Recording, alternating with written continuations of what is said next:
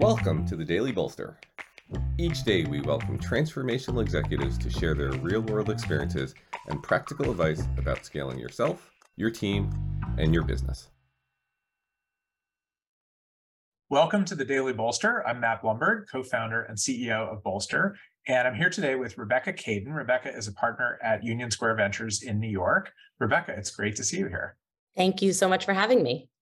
So, my question to you is I think probably true of any venture firm, but certainly top tier firms like USV.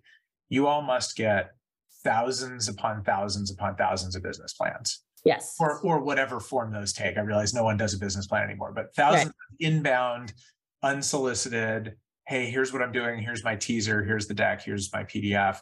Um, and if only you would listen to me talk for a little bit and hear my pitch, you would of course fall in love with my company and want to invest in it.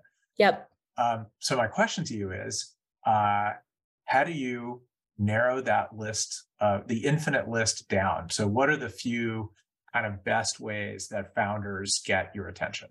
Yep.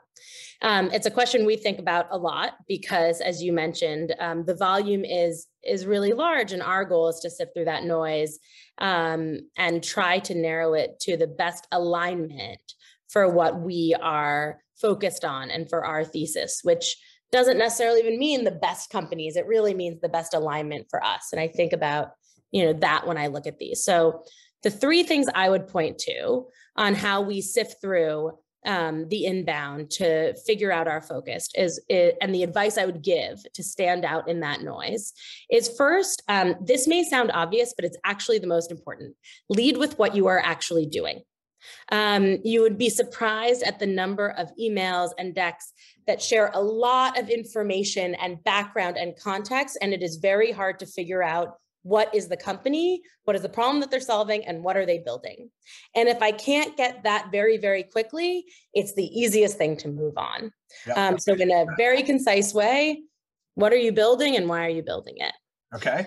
Um, that is definitely number one. Sounds obvious, but matters a lot. Yeah. Um, the second one is as quickly as possible, get specific on why it's a fit for the specific firm that you are targeting.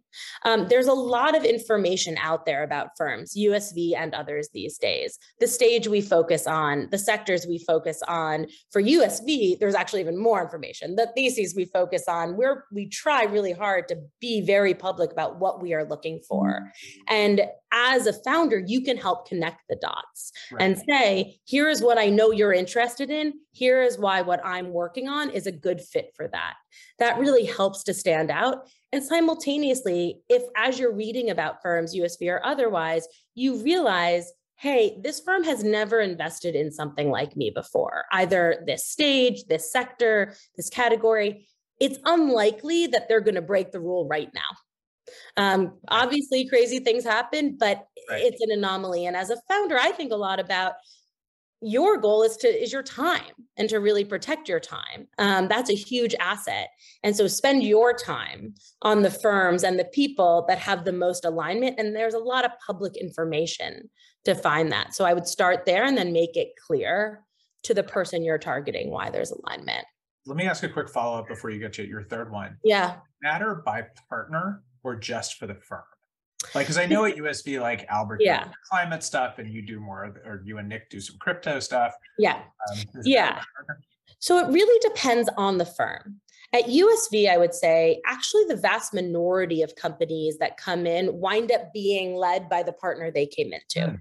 We have a quite a good system on passing things around. I'll I'll see something and I'll say, hey, I actually know you know, Nick's really pulling that thread right now, or Andy's been interested in that at this moment, and I'll just pass it along and we'll pretty quickly get it to the right person.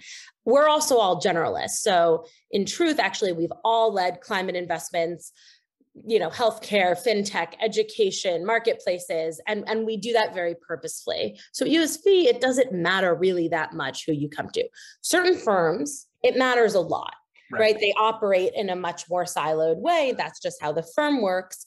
Um, and so you really want to make sure you're getting to the right person. Right. I kind of mean that on two regards. Um, one is as a category and a stage, and the second is as a decision maker. Um, you know, you've you've raised a bunch of money. You know this. Like target the people that can make decisions at a firm. Um, so lead with what you're doing. Yep. Uh, make sure that you are um, finding the firm with the right fit and explaining how you feel like you fit. And yep. what's your number three? So the third is all else being equal, think about the pathway in. Um, you know, cold email, there are examples in the USV portfolio and others of fantastic cold emails that have resulted in great investments. But as we started by, there's a lot of noise in that funnel, right? And if you can stand out, if it's an option, think about who is that intro and how to get in front of the people that you want to get in front of. And I think about the hierarchy there, right? The number one goal is do you know any founder, you know, in their portfolio or someone that may work at one of the companies in their portfolio? Right. The second is other operators, other founders that might know the, thir- the firm. The third might be other investors. You know, you can work down the list.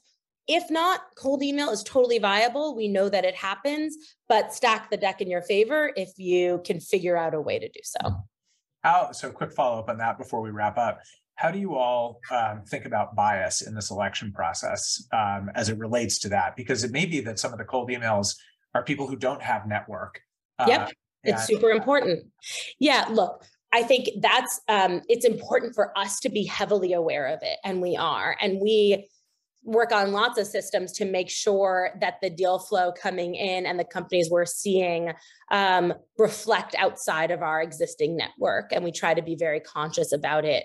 Um, at the same time, do we pay attention to founders in our portfolio sending us investments? We just do. And so I always like founders, you know, or potential founders to be aware of everything they could do to you know, stack the deck in their favor and to play the right cards while really we take responsibility and believe we need to be very cognizant to make sure we're as network expanding as possible.